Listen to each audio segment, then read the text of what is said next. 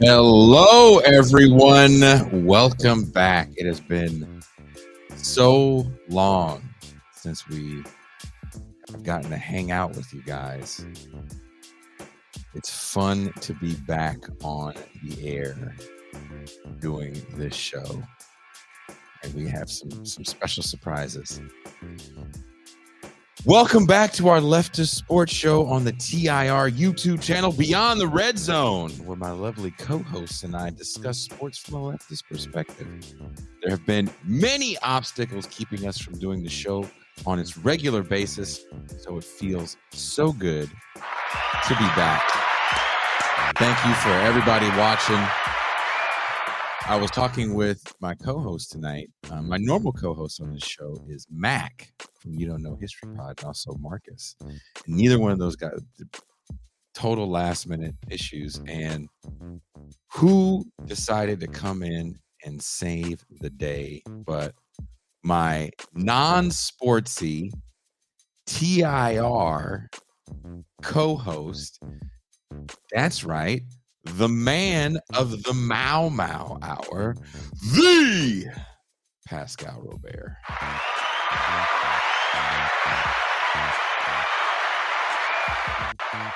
Peace and greetings to the chat. Peace and greetings to the audience. Peace and greetings, Jason Miles. Uh, I was going to do this show alone, and Pascal said, no, no, no, no, no, no. First of all, you're talking about Deion Sanders. I have some opinions on this. And I was like, you know what, Pascal, let's rant for a little bit on this because we both have like opinions. I think we're kind of on the same team on this. And then let's do something we never do. Let's open up the phone lines. I feel like a lot of people are going to have opinions on the H B C U conversation, the, the Deion Sanders conversation. I mean, who else can drum up this level of controversy like Neon Deion Sanders? So if you enjoy what we're doing here at T I R, please give the show a like if you haven't already. Please hit subscribe and don't forget to hit that notification bell so you know whenever we go live and surprise you like this. Real quick, before I pass it off to Pascal, I want to ask him and I want to ask all of you a few questions. Three years ago, N F L Hall of, Hall of Famer Deion Sanders took over the football program at Jackson State University, a historically black college, and called out college football for neglecting these historic institutions and programs that produced N F L greats like Doug Williams, Charlie Joiner, Jerry Rice, Michael Strahan, the all-time sack leader, all-time receiving leader, and all-time sack leader. Went to historically black colleges. And the number one draft pick in nineteen ninety-five, Steve McNair from Alcorn State. I actually remember watching some of those games back on B E T when they played black college uh, football, and they called it black college football. After finishing a perfect twelve and oh at Jackson State, Deion Sanders has announced he's moving from the F C S, Jackson State Tigers, and going to a Power Five conference team in the Colorado University Buffaloes, a school that hasn't had consecutive winning seasons in years, and one that also boasts a small two percent black student population. I don't know if you guys saw Deion's recent celebration for their undefeated season, and they were playing this, playing some rap music in the in the locker room, and you know all of his players. There was the song hook. Did you see it, Pascal? Where the song hook was like, "I got my niggas" or whatever. Yes, I saw that. Yes, you know, my my background music, my theme music. yeah, yeah. And I was like. I had a friend posted it on Twitter, and he was like, there's no way in the world he's doing this in Colorado. That's a good question. We should get into that. Yeah, I mean, a lot of a lot of the, you know, the, a lot of the team building he was doing was really based around racial unity, right? How yeah. is he going to do that at a school like Colorado that historically, even when they were winning in the nineties and then, what, the mid-eighties, they had some decent teams, always had problems with race relations because of, you know, Colorado University is in a very non-black area called Boulder. I don't know if you spent much time there. Sanders did turn that program around, but he's probably taking his two sons with him to Colorado, where they will be eligible to play next year through the transfer portal. Also, Sanders was able to snatch some high-ranking recruits to go to the historically black institution, something that hadn't been accomplished there before. Will some of these recruits join him in Colorado as well? Will he pick the talent of the H B C U ranks to join him in Boulder? At this level of play, head coaches are a recruiting tool, so Sanders has shown he can recruit with the best of them. Many at Jackson State aren't happy with Sanders' decision to depart, with one student being videotaped erasing a mural of Sanders on campus and onlookers cheering. So Pascal Robert, did Deion sell out Jackson State, or is this just a part of doing business in a capitalist system? I think this is a very complicated question, and I think the answer to this question really depends on what your outlook is on the notion of Black institution building. And this is a really a political and philosophical question on the question of race, racial identity, and the role of race in quote-unquote community building. As you know, one of the things that we kind of try to fight against in uh, our T R E repertoire, T I R repertoire on race is concepts of nationalism, racial particularity, or ethnic pluralism that render Black politics into a politics of a containment. But one of the things that we cannot deny is that in the area of segregation and Jim Crow, it was logical that you had institutions that served the needs of Black communities because they were precluded from participation in predominantly white spaces. Some of those institutions were historically Black colleges and universities, though they were generally created with the largesse from white philanthropic funds, in order sometimes to create a subpar educational option for Blacks. At the behest of Black people challenging those administrations, these schools eventually came to serve a noble purpose in actually providing educational options for Black students. To this day, they disproportionately serve poor and economically downtrodden or working class and poor Black people. So there is a materialist benefit from having them. But at the same time, the question becomes, how effective are these institutions that many of the more nationalistic or communitarian outlook have towards Black political activity? How effective are they at challenging or changing the material conditions that actually affect the day-to-day lives of Black people if the actual position of Black people is that they're still materially at the bottom of the quality of life, you know, you know, statistics that we have throughout the country, yet they're the only demographic that have over one hundred five universities and schools dedicated to their particular education. So the question becomes, well, what exactly is the function of these universities and institutions, and are they actually having a transformative role in changing the material questions of Black people in this country? But at the same time, I'm not one of those people who advocate dismissing them, because I do believe, as I stated earlier, that they have a material purpose in servicing the needs of poor and working class Black people who would normally be discarded by the majority white institutions. So the question to answer your your larger uh, inquiry, Jason, is, do we believe that Deion Sanders made a proposition to a historically Black college and university that built a quasi-fiduciary duty, where he had a duty to that school to build it to where it became an almost independent, marketable powerhouse, as opposed to this leaving the school and going out and fulfilling his own personal career decisions? And I would say the answer to that question lies in what your outlook is in terms of the notion of racial identity. Do you even believe there is such a thing as a Black community that requires or needs Black inst- black institutions, or are Black people c- citizens in this country that can use all types of institutions like anyone else?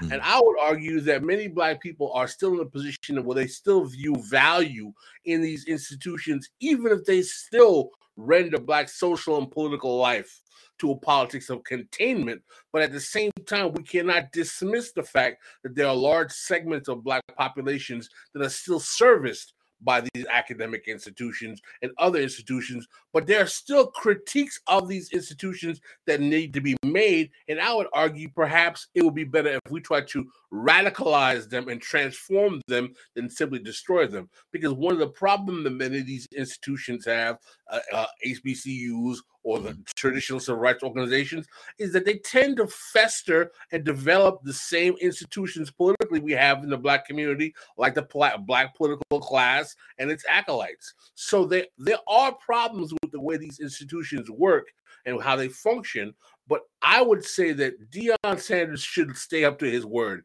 And he came to H B C U promising to transform it and saying he was in for the long haul. And even whatever career options came down the line, I think for him to bolt after three years and take the check is a sign of bad character. I'm not going to say the brother sold out the race or he turned his back on Black people. I'm just saying that I think it was a sign of bad character. And I think he should have fulfilled his word and tried to stay the long haul at the school in Jackson. Um, what's also interesting is um, Deion Sanders had a bad history with charter schools. Do you remember that? I heard of that. He had some charter school. Uh, some of his charter schools kind of collapsed on his on, on his watch. I read about uh, that. Yeah. Uh, this is from the Dallas Morning News from twenty sixteen. The now infamous Prime Prep Academy shut its door permanently a year ago with less than an hour's notice. Students walked away from the Dallas-Fort Worth campuses with no school. Employees left without jobs or paychecks for their final month of work. With tears and anger, the state's most hyped and scrutinized charter, thanks in part to co-founder Deion Sanders, ceased to exist. Long after the school's demise, its legacy continues beyond Sanders' reality show and former Prime Prep basketball star Emmanuel Mude's entry into the N B A. A pair of lawsuits is still active, even after others were dropped. One targets the nonprofit work that led up to the creation of the school, while the other was filled, uh, filed by ex-Prime Prep employees against school administrators. And local, state, and federal officials launched investigations into wrongdoing. The school failed not because of tough new rules meant to shut down failing charter schools. Instead, financial mismanagement fueled the slow-motion collapse and led to the school's eventual insolvency. Do you wow. remember this? I mean, he was caught on tape, like, trying to shake down the, uh, I mean, Deion or Sanders, the administrators. Deion Sanders has... He has some hustler-like elements of his personality. Like, you know, mm-hmm. remember he had that song, that song that came out in the nineties. Must be the money. Must, must be the money. I mean, you know, he is, I don't think, I don't understand why anyone is surprised that Deion Sanders made the decision to go for the buck, because he's always made it clear that that was a significant part of his motivation in life. But I do think that the fact that he made such a long-standing a kind of commitment to these institutions demonstrates a, a poor sign of character on his part. And I can understand why many people in the H B C community feel that they are somewhat betrayed. What's interesting is when he got the job, I don't remember him really trying to get a job. And there's some people in the comments that have said that he was really trying to, to pitch for a job, but he didn't have a head coaching job. And from my understanding, Deion didn't even coach at any level. Maybe he coached at the high school or Pop Warner level, his kids. So, right. you know, much like we're seeing with um, presidents, the experience isn't looked at as a necessary category for your leadership role, right? Um, I know you're not a football fan or even that much of a sports fan, but the Indianapolis Colts recently fired their head coach, uh, Frank Reich, who has years of experience as an assistant, um, a, a mediocre record so far as a head coach, um, for unproven Jeff Saturday, who played for the Colts in the, in the late nineties and two thousands with Peyton Manning, Pro Bowl player, but you know, no coaching experience whatsoever um, at any level. So Deion kind of falls into a position at a school that just needs butts in seats, right?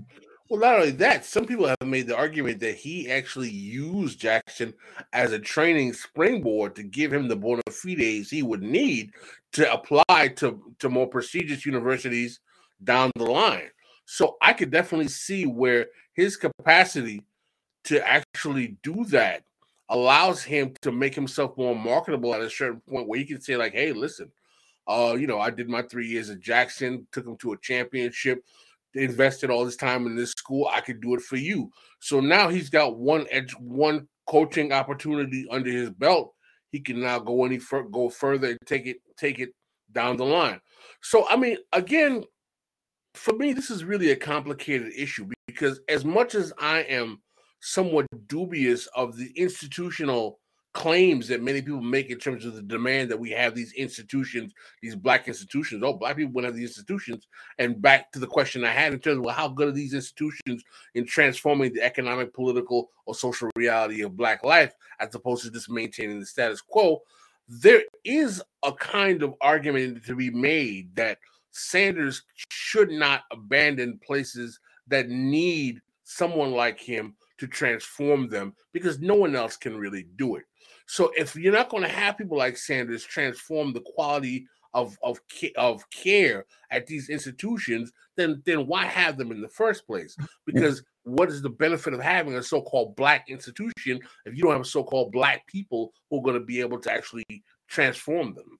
And he never went to a black college himself. Deion Sanders went to Florida State University, Florida State. Tallahassee.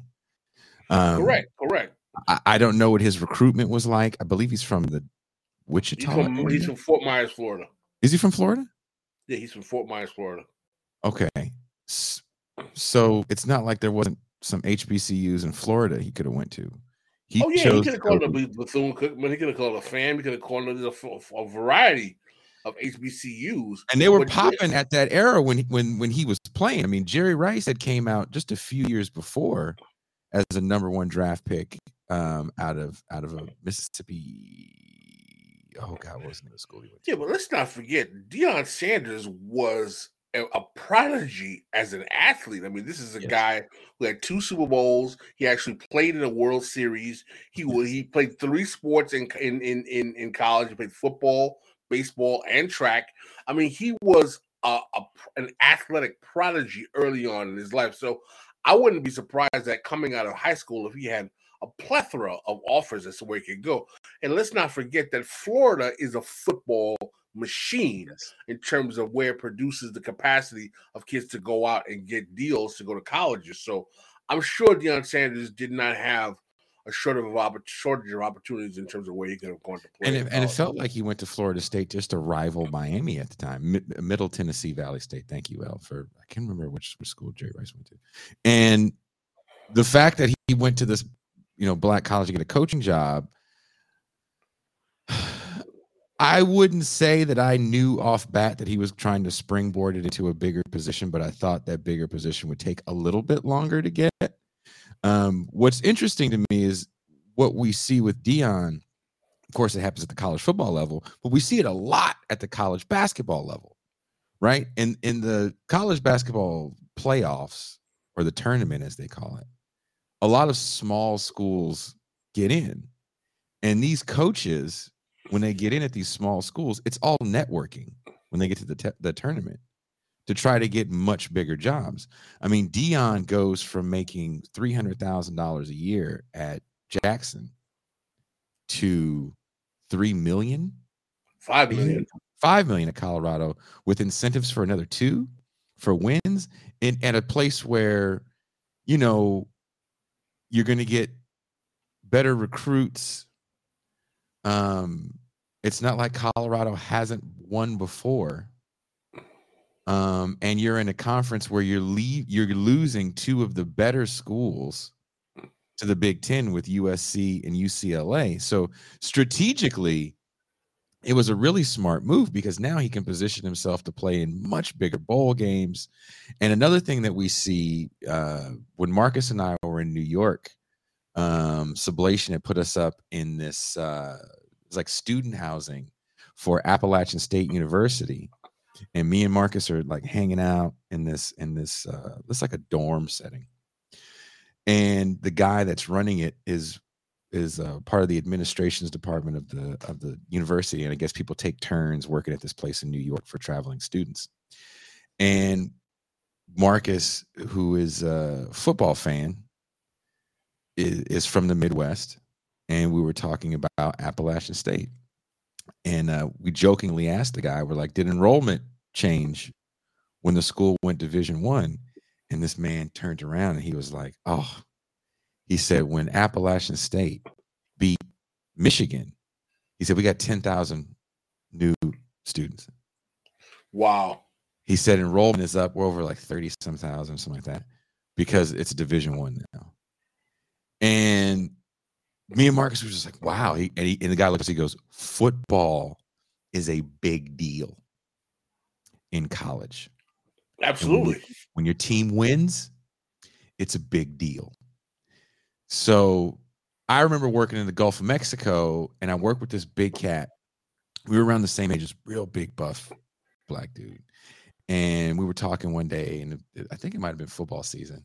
And he was from Mississippi, and he played at Ole Miss. And I was like, oh, man, he played at Ole Miss. Like, damn, the S E C. Like, what was it like? He goes, man, it was cool, but I didn't want to play at Ole Miss. I was like, oh, where'd you want to go? He said, man, I want to be in the SWAC.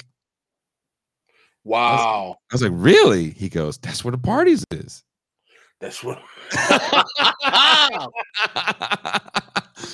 So the fact that D, it felt like, and maybe this was my projection, it felt like when I when I was watching those early interviews with Deion Sanders, and he was like calling out these schools and, and college football in general for kind of like, you know, turning their back on these universities. It it reminded me of that conversation and my conversations I had with this brother um, about how much he would love going to the parties at the at the SWAC schools, and how he just really hated going to uh, to Ole Miss. And um, you you Ain't see no party like an H B C U homecoming, brother. I mean, this. Uh, I mean, they don't have halftime shows. Remember when they had all them halftime shows on B E T? There was yeah. a whole movie Drumline about, you know, the pageantry of of the the black college band. Your your favorite friend Ibrahim X Kendi has a whole portion of his book talking about his time at FAMU. And how he was like so into the halftime show. He didn't care about school winning. He loved the, the band. Um, that level of pageantry, you're thinking, oh, okay, is it going to come back?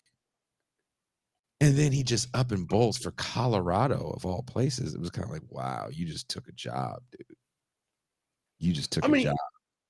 I, I don't think we can underestimate the role in which H B C U culture plays in a particular class of black life in America. I mean, it is a door opener to kind of like the black middle class, the black professional managerial class, without a doubt.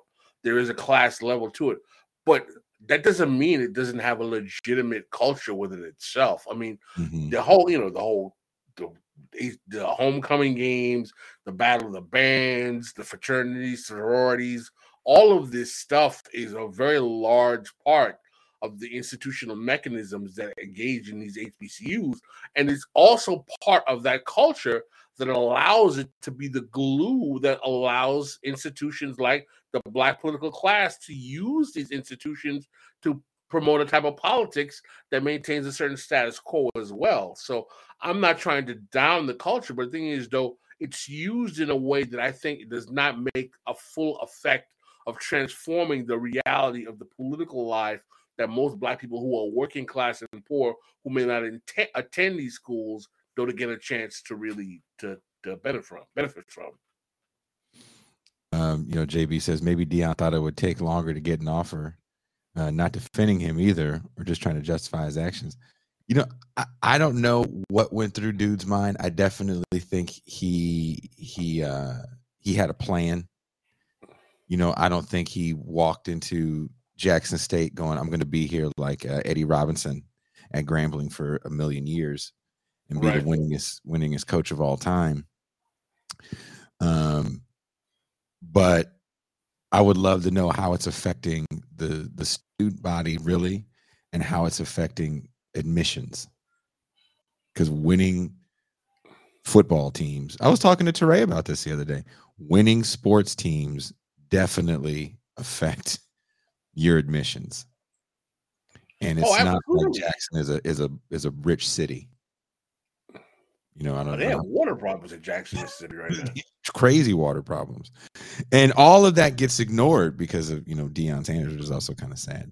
But what I want to do is I'm going to try to open up the phone line. So give me a second while I get that ready. I'm going to have Pascal Robert entertain you with his wow more, more waxing poetic on his so disdain. I'm supposed to do like the human beatbox or something? Is that what that the... I mean, that, or you can dance for the money.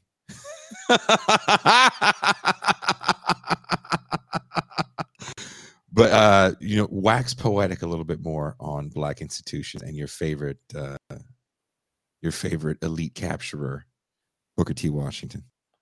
Oh wow, yeah. Well, the the the, the origins of how Booker T. Washington comes to Tuskegee is that he's basically getting uh white capital from from philanthropies and the, the northern industrialists and southern bourbon capitalists to finance the Tuskegee machine to create the industrial model of education to kind of neutralize the unity between the Colored Farmers Alliance and the Farmers Alliance to stop the kind of massive, massive labor uprising in southern agricultural labor that was going to disturb the function of southern capitalism and allow workers and sharecroppers to negotiate their own seed prices, among other things. So one of the ways the premier father of one of the major H B C Us, uh, Booker T. Washington, gets his funding is as a saboteur of the economic aspirations of Black working class people. So uh, it's, it's kind of interesting to see how there is a kind of dubious role some of these institutions have had over time relative to poor and working class Black folk. So, you know, someone asked a very good question. What is the future role of H B C Us in revolution versus reaction? It's a very good question. Is there a mechanism or a way that H B C Us can be radicalized to make them transformative, revolutionary or, or or radical institutions that can address the needs and concerns of poor working class and Black people? Or they are, uh, unfortunately are uh, permanently rendered to be institutions of reaction that serve the needs of the status quo?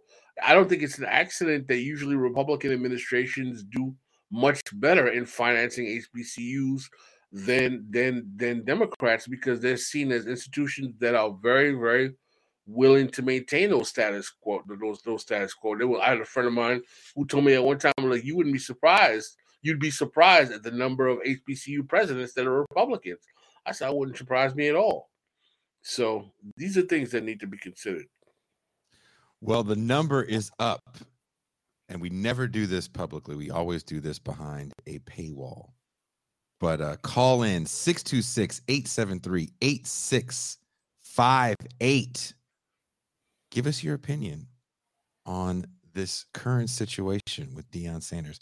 Born Center says, no, Jack and Jill wasn't established for that. H B C Us are for secret biracial love childs and Black bourgeoisie e- excellence.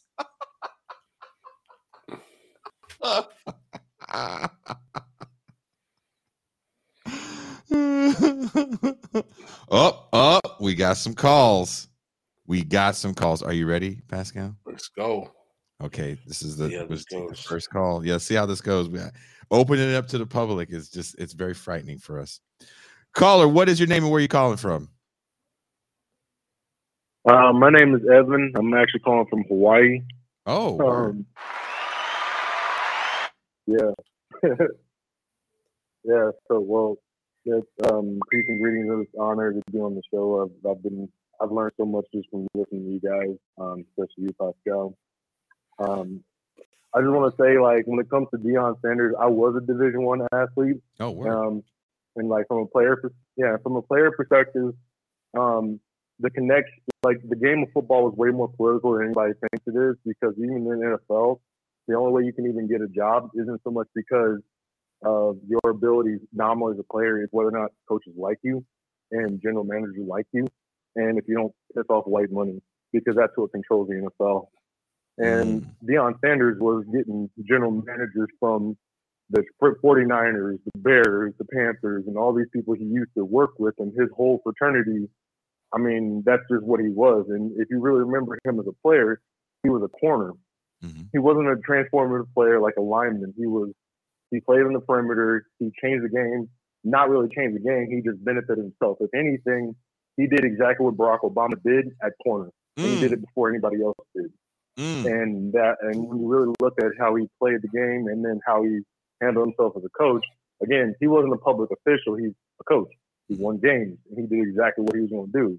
Sure, he could have been a vessel for change, but from a leftist perspective, I mean, let's be real. He didn't jump in that Jackson water crisis because the mayor of Jackson and the governor of Mississippi were beefing back and forth, rightfully so. And he, if you watch the video, his son has a YouTube channel that's worth your time watching. Um, he just stayed out of it. He basically stayed out of the fight. And as soon as you don't get in that fight with a little bit of leverage you have, because you don't want to lose that Walmart money, that other donor money, and H B C U um, grad bases don't exactly have donation, donation bases to get money to the schools. I mean, it, it just is what it is. But I was like, he's gonna, he, that, that should have been the tell. And if you're really relying on Deion Sanders to change like H B C Us and black culture, you got to remember the vice president of the United States is a Divine Nine graduate, um, graduate from H B C U, and, you know, a woman and the vice president, and nothing's changing. So, I mean, that's just how I feel about it. Well, thank you very much for your phone call. And we will be doing more of these call-in shows for free, as we call it, the free call-in. That's dope, having a, having a, a D one athlete call from Hawaii. I love it. I love it when when all aspects of society become part of the left.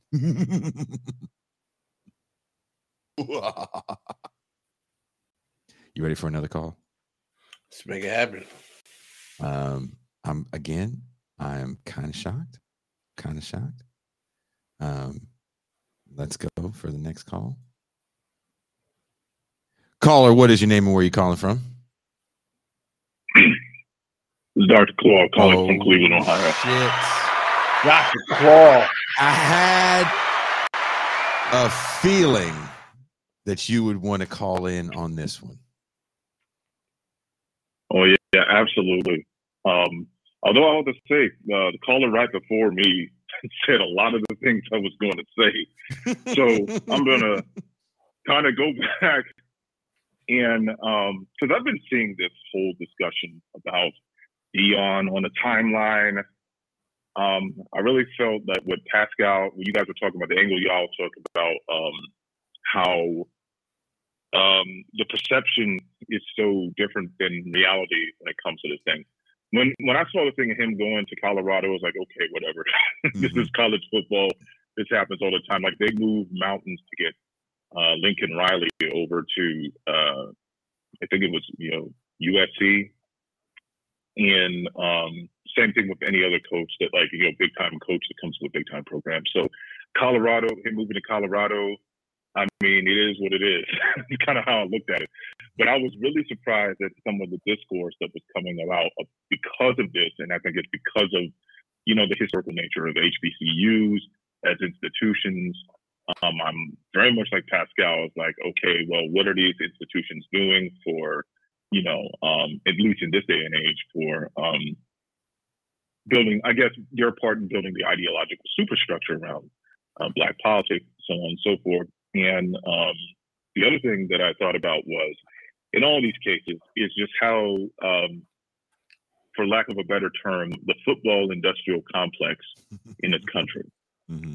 Um, not too long ago, um, I think it was last weekend, I went down to Massillon, Ohio. And one thing that stuck out, Massillon is south of Canton, Ohio, down uh, Interstate seventy-seven. It is... Um, you know, where the Football Hall of Fame is. Massillon is very close to there. And one of the things you notice if you ever go into Massillon is like all of this imagery and promotion of uh, their high school football team, the Tigers.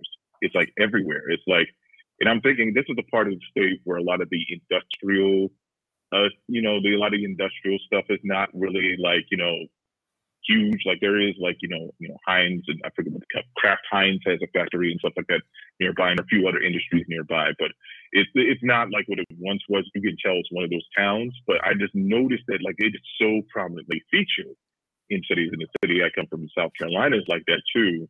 We had the one of the longest tenured and highest like number of like win, you know, total like coaches coming out of my out of my town. So um, you know, high school, even at the high school football level, it's like there's this big like, you know, um, satellite industry that's kind of built off of that. And of course, at the college level, in a lot of these college towns, that's a big deal. Um, you know, if your college has a football program, so that's kind of the things I kind of thought about with this. It, particularly with H B C Us and the politics of those H B C Us, and I think the last caller was kind of talking about mm-hmm. this, with like, you know, who's the benefactors of those schools nowadays? Like, where that where's the money coming from, and how does that influence a lot of the things you see, especially when they have like, you know, programs? Because I think, yeah, there definitely has been a shift. It, it may have always been like this, but I think it's a different, more like I think obvious shift in recent times. Like, you know, who are who actually, you know, it's not always coming from alumni. Like, where's the some of the money that's coming into these institutions coming from, and what purpose does that serve? So I was wondering if there was any questions that you guys had about that same sort of thing. Thank you very much, Doctor Claw. We're gonna we're gonna uh, take your answer off air as there's some more calls coming in.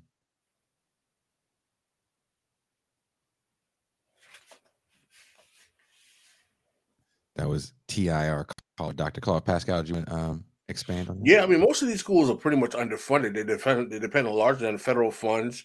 They don't get too much alumni funding because large amounts of the black community don't have the kind of wealth transferring as the whites that go to elite schools do. So they are perennially underfunded and in demand of resources from the state or private source, or, or they actually have private public partnerships with corporations as well, nonprofit industrial complex, what have you. So very few of them are research one research one institutions.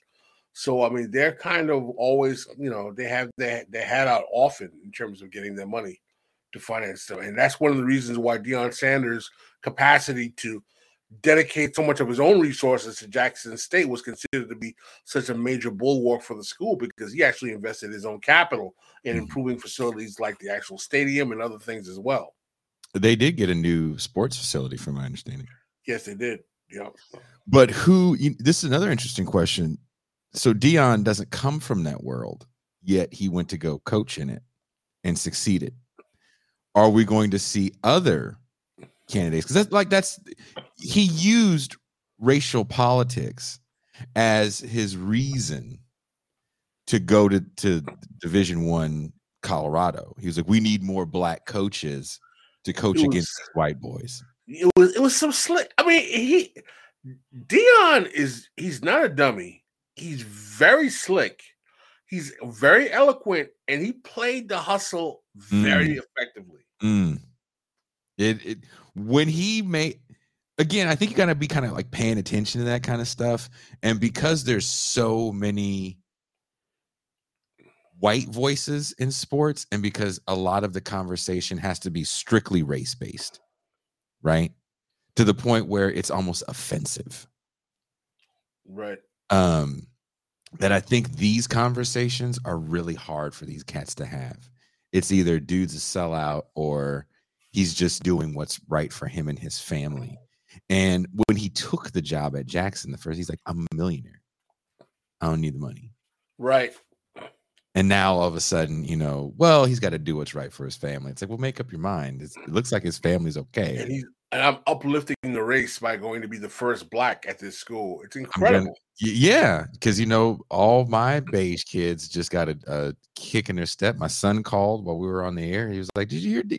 None of that happened, of course. But what is what is he really uplifting in this? And, you know, in, in doing some research, because uh, there was a conversation I was having with Adolph and a bunch of other people who are like major sports fans, when there was a coach in the N F L that sued the league on racial grounds.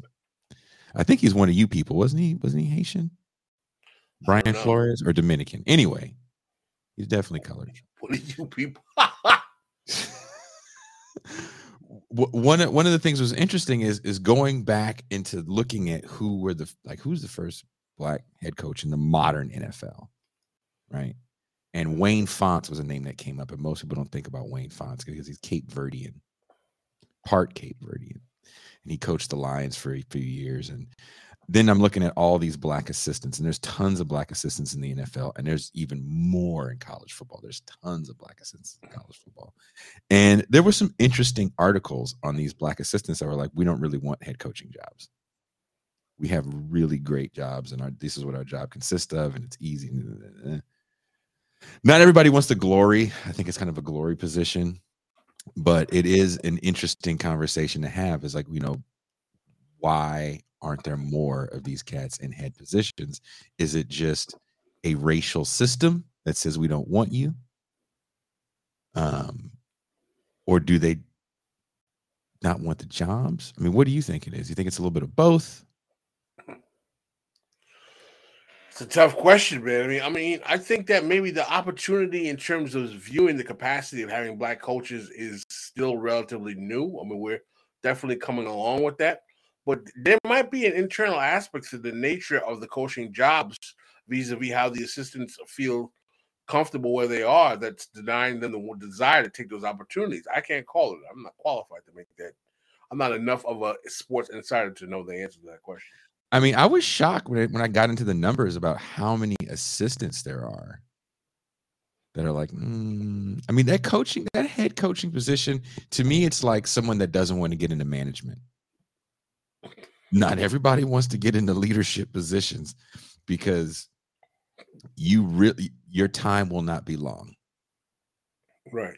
I'm a Denver Bronco fan, and we just hired a head coach. The team lost like five games in a row. Everyone's calling for his head. Not one person has said, oh, you know, maybe next year. No. Fans have no patience with anything. With anything. And the fact that the few black head coaches that I've actually had the the privilege to see in my forty-five years of life had some pretty good runs. Marvin Lewis in Cincinnati had a very long run for winning like one or two playoff games. Mike Tomlin in, in Pittsburgh is on a very long run. You know, in my lifetime, the Steelers have had three coaches. I'm forty-five, Pascal. They've had three coaches since I've been on the earth. mm. You know, and one of them, Mike Tomlin, has been there, Jesus, like ten years or so? Over ten years, right? But enough of that. We have another caller. Caller, what is your name and where are you calling from? Cool Black from Dallas, Texas. Oh, my goodness. Welcome to the show. Oh, God bless y'all, man. Salute to you. Salute to your uh, co-host. Salute to your panel. Can y'all hear me clear? We can hear you loud and clear, brother. Okay, I'm going to make it clear, man. I'm going to come in from a different perspective, man. You know, uh, I'm going to give it to a lot of people, you know, what they don't see. The difference in Deion and, and the Deion impact is he was a father to a lot of kids before a coach. Mm. So a lot of people try to gravitate and wonder about money and wonder how certain people go handle certain situations. By him being in Dallas and taking over a program, which is Little League, and turn Little League into a whole different perspective of football, that that is what makes him who he is. Okay, let me just give you an example. He raised his kids out of Dallas.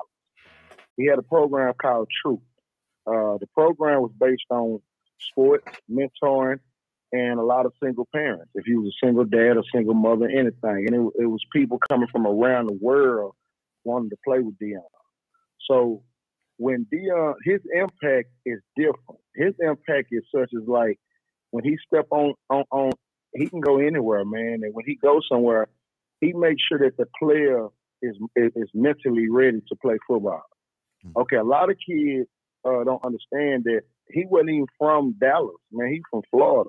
So for him to come to Dallas and do a lot of things and do different things, that what makes him who he is. Now, when he was coaching Trinity, Deion will coach a place, he'll, he'll get it right, and it's not that he'll leave. He feel like that his job is already done. you know, uh, the difference on how he raised certain kids is different than a normal parent. Uh, he don't he don't put the N F L aspect on people that he was in the league. Uh, he lived a regular life, such as if uh, if his kids wanted to do certain things, he made sure they did it. He always made sure that certain kids was capable for what he was doing. Now, when he coached Truth, uh, he did that like ten years, probably like ten years, ten or twelve years, man. And a lot of these kids that went to college, some of them in the N F L, and some of them still in college. So what makes him different is when he stepped onto a D one college such as Colorado, all the kids gonna gravitate. That's why when they open up that transfer portal, just think about how many people go come to Colorado. They're not coming for Colorado just because Colorado uh, was a losing team. They're not going to Colorado because it's cold up there. A lot of kids don't don't care what the situation is when you get around Deion. Deion gonna make the program better. Uh, any kid that, that know how to play football and want to play football, you got to know what you're doing around him. And if you don't know what you're doing around him, they're going to teach you. He was teaching kids from five years old to twelve how to play football. A lot of kids play football a different way.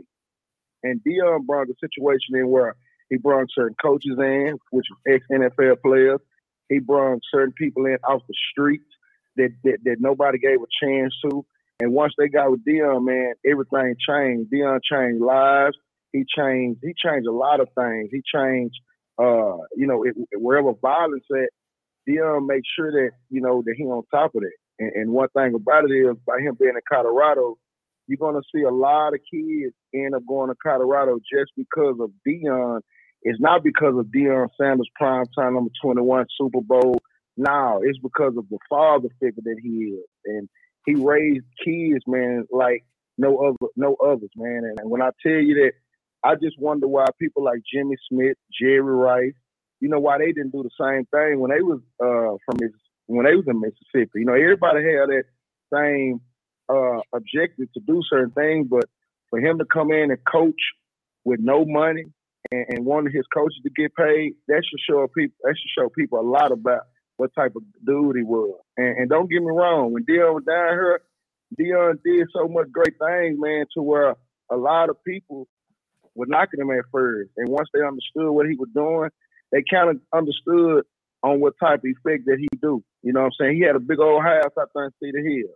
He had he had thousands of kids going up there. Mm-hmm. He had a house in Prosper. He had thousands of kids going there. And, and a lot of coaches, they do do it for the money. Don't get me wrong. I'm not I'm not saying that you can't feed your family, but he's the type of cat, man, where he don't look at this stuff, man. And now that he in Colorado, mm-hmm. he got a chance to make a lot of kids' life better than any other coach. And take my word, within two years, within two years, Colorado is going to be top of the chart. That's because once he get, once people feel like that, you know, everything is settling and everything is, is where it's supposed to be, they're going to gravitate to him. Now, it, it, a lot of kids don't worry about where how cold it is. He could have went to Hawaii. He could have went to Hawaii, and it was kids go travel to go there with him. That's because of what he done did in the past and what he done did for people. And I'm talking about when I tell you that mm-hmm. it is different having the Deion effect. It's different because the kids that he raised down here in Dallas, man, when I tell you, then he raised a couple of them from around the world that came down here and flew. Check this out. Yeah, he had kids that flew in to practice. Mm-hmm. Flew in to practice. Young kids. They flew in just to play for Truth. And Deion up there with thousands of kids, man. I'm talking about thousands of them. That's why when he do certain things, he do it a certain way, just like on just like Shador. We all know that Shador's going to go up there, but Shador not going to start if he don't handle his business. If, if Shador don't do what he got to do on that field, Deion not accepting that. You see how he left his other son because he in the doghouse right now. It don't matter who you is. He love his family, love his kids. Now you feel what I'm saying? I, I, I feel what you're saying, and I, I want to add this. I, I want to add this, and I don't know if you can hear me. If you, um, can you hear me, brother? I can hear you. Okay. Um, yes, sir. What's interesting about what you're saying is, and I, and I'm not trying to dispute anything you're saying. I'm agreeing with what you're saying. Right? A person like Deion Sanders can come in and be transformative to a community. Jackson, Mississippi, is, I believe, the poorest city in America. Pascal, is that right? That'd be one of them, that's for sure. It, it's one of them, if not the. And also had a horrible problem with the drinking water, and we kind of just talked about that real briefly. That Deion stayed away from that. That's. I'm not even really that mad about that because I don't know too many coaches at any level of any sport that get that involved, right, with those sort of issues. That being said, the transformative power of a person like you're explaining can do way more good in an impoverished area like Jackson, Mississippi, than he can do in an extremely well-to-do area, extremely well-to-do area like Boulder, Colorado. And that's where I I I, I find so I have some issues, I think. As someone, I'm not a football coach. I've never had that that level of transformative power. I worked with homeless people, brother. It's very different. Uh, but I feel at home in certain environments, and to leave Jackson. And you're right. None of these other players came back. Jerry Rice's kids go to Stanford, Emmett's or go to uh, S C. Emmitt Smith's kid go to Stanford. Barry Sanders' kid went to Stanford. These guys are setting their kids up in prime time networking positions that are far beyond sports. And the fact that Deion, yeah, go ahead, go ahead. I'll, I'll let you go ahead, go ahead. Check, check me out. Mm-hmm. When I say Jerry Rice, Brett Favre, and Jimmy Smith, they had the same opportunity that Deion had. Mm-hmm. For Deion to be from Florida, come from Dallas, they had a better chance of helping the area out way before he got there. Mm-hmm. He got there in three years and did a lot that a lot of them didn't do or wasn't trying to do. The the, the difference is on, on, on what he's doing is moving on up and doing already. He already did what God asked him to do. And, and, and God asked him to come and change the program, change the outlook of things, and he did that. Like I was telling you, what he did in Dallas, he did the same thing in Dallas. He set it up. He left everything how it was, and other coaches came in and continued it. Okay, now, if they was to expect for him to keep going to Walmart to get water, if they was expecting for him to keep cutting the grass, which the city could have cut it, mm-hmm. um, it's a lot of things under the table probably that went wrong that we don't know. There's probably a lot of things that went sour that we don't know, and he still ate it. You know what I'm saying? When I say he ate it, he still looked at it like, you know what? I'm not going to worry about it. I'm just do what I got to do, and we and it's going to get done. By him being the person who he is before athlete, that what makes him who he is. Now, keep in mind, a lot of key, a lot of coaches fighting the earth every night, twenty-four hours a day, wondering if they player going to get it to the transfer portal. Mm-hmm. Keep in mind, Deion coached a lot of kids at a younger level, mm-hmm. and some of those kids went off to college. Mm-hmm. The ones that went off to college probably stayed two or three years. Then the ones that's probably going to end up transferring. So, mm-hmm. for example, the ones that he got in Colorado, I'm pretty sure there's some good kids up there. I'm pretty sure they are. But it's over three hundred fifty colleges, correct? Mm-hmm. Mm, yes. Am I right? Something like that. Yeah. Okay. So so that, that means half of the kids that's in all these colleges, I guarantee you, out of all the N F L players from the nineteen seventies all the way up to now, Deion got a hand on them personally. He got a personal hand on it to where he, it, it's a personal thing to where he's a help, help them get to where they at. For example, down here in Dallas, certain schools, colleges, Nick Saban, uh, Fish, all those guys that come down here, when they talk to these kids, they ask them what little league you played for, uh, what high school you went to, you know, all that right there. Mm-hmm. Deion's name pops up and in, in, in, in probably sixty-five percent of, of every conversation. Every con- This before he even went to Jackson. Mm-hmm. So now when he went to Jackson, a lot of those kids followed him up there. So now that he's in Colorado, a lot of more kids don't follow him. Now, I can understand what you're saying about you know, he could have did a better thing in Jackson and all that. But you, wherever you at right now, you might don't be there for a year or two. You might you might get a better gig and you might just leave. And, and I'm not saying that brother, you, you're going to leave, but brother, wherever you at right now might look, be a situation. Look, brother, I'm in Mexico and I ain't leaving. okay, okay, okay, okay, okay, okay, okay. okay. Look, yeah. look, look. You're in Mexico. Yeah. You're in Mexico. Yeah. But but but just think about this right here. Mm-hmm. You're in Mexico. And just think if you was a coach and you've been there ten years. Mm-hmm. And just think if you coached half of the population mm-hmm. and you had kids to fly down where you was at. Mm-hmm. Just think even if you didn't play in the N F L. Mm-hmm. And just think you, you made a Little League program so good to where half of those kids progressed and they went on. Mm-hmm. And just think about it. Think about now you went to a high school to go coach. Mm-hmm. And think about what you did in the high school. Mm-hmm. And think about you raising your kids in Mexico mm-hmm. around different play, different kids, unfortunate kids, all type of kids. Mm-hmm. And just think, once you leave the high school, you go to a D, a D, D one, D two school, D two school. Half of those kids that you that that, that you enter their lives, mm-hmm. they gonna have another opportunity to where you gonna end up giving them that opportunity if they progress and apply themselves.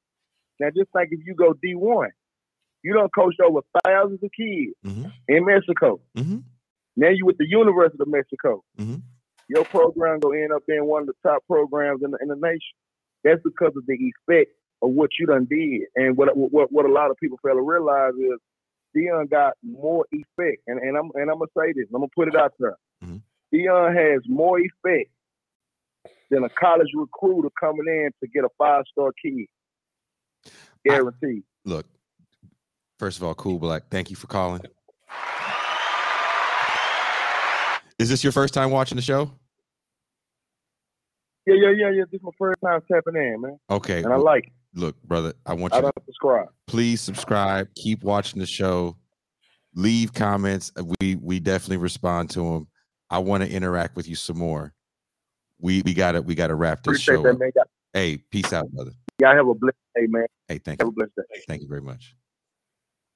First time caller. I want to answer his question by saying this. If I was able to coach a football team in Mexico, first of all, that is a Herculean feat. Because then people would try to beat the shit out of me. I have a football in my house. I'm staring at the football right now.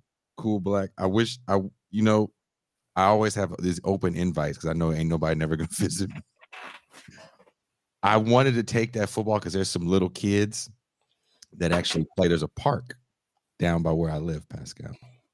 And um, these little kids sometimes play there and they, you know, they see me and something.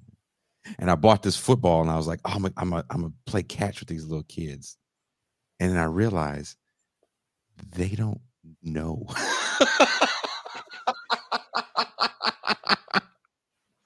So Cool Black, if you want to come down to Baja, California, come down to Mexico and coach football with me, that would be the most fun. And I smell a buddy comedy right there. Me and you coaching football. in in Mexico. Pascal. Yes, sir. In closing, we're going to close these phone lines out. I want to first of all thank everybody for calling. First time we had the phone lines open on the public show. Is it the first time we did this on the public show? Yes, sir. We've been talking about doing this on a Saturday. That's going to be real scary on a Saturday. This is the most people we had watching the Red Zone. Really? Oh my God! We usually have a small handful of people. Either it was Deion Sanders or it was Pascal Robert. I don't know. Maybe it's a little bit of both. I'll take it. This was fun. This was a lot of fun. We're gonna come back next week. We will have Dylan Rodriguez back when we come back. We will have Mac, the co-host, when we come back. So it will be a fun show. Can we get Cool Black to come to Baja? And we put together a football team. That is the real question and challenge. Pascal, what do you have to say about Deion Sanders? This is a great show, man. It was an interesting subject matter. The whole angle about the racial politics, H B C Us, institution building, serious subject matter. It is serious subject matter because, uh, again, I think Deion could have done more if he stayed in Jackson. Um, was he going to do more? Probably not. Uh, we'll say this also in closing about Mississippi. I was on an oil rig the day Steve McNair got killed. Do you remember Steve McNair, Pascal? Yeah. Got killed by his side piece. And it was a predominantly white rig I was on, and a lot of guys were from Mississippi. And these dudes were weeping over Steve McNair dying. Mm. And a handful, handful, very small handful of black dudes. And everybody was like, dude, Steve McNair was the coolest guy. Everybody was real kind of beside themselves because they just felt like this great ambassador of just their area also had died. And then I went, what about Brett Favre? All of them was like, man, fuck Brett Favre. Wow. They hated Brett Favre. Hated Brett Favre. Woof. Strong McCallum's in the chat saying that he went to school with Brett Favre's daughter. You know, maybe, Whoa. maybe, you know, tell us about that, Strong. Was do people really hate Brett Favre that much? I mean, these people hated Brett Favre. Love Steve McNair, hated Brett Favre. I always found that real interesting. So will Deion Sanders get the Brett Favre? I mean, he didn't steal money like Brett Favre, but he also has some scandal behind him too with his his charter schools. But as the caller said, you know, maybe people look beyond that because of the work that he was able to do with these, these kids in football. I don't know. I don't know. But it is a very interesting discussion.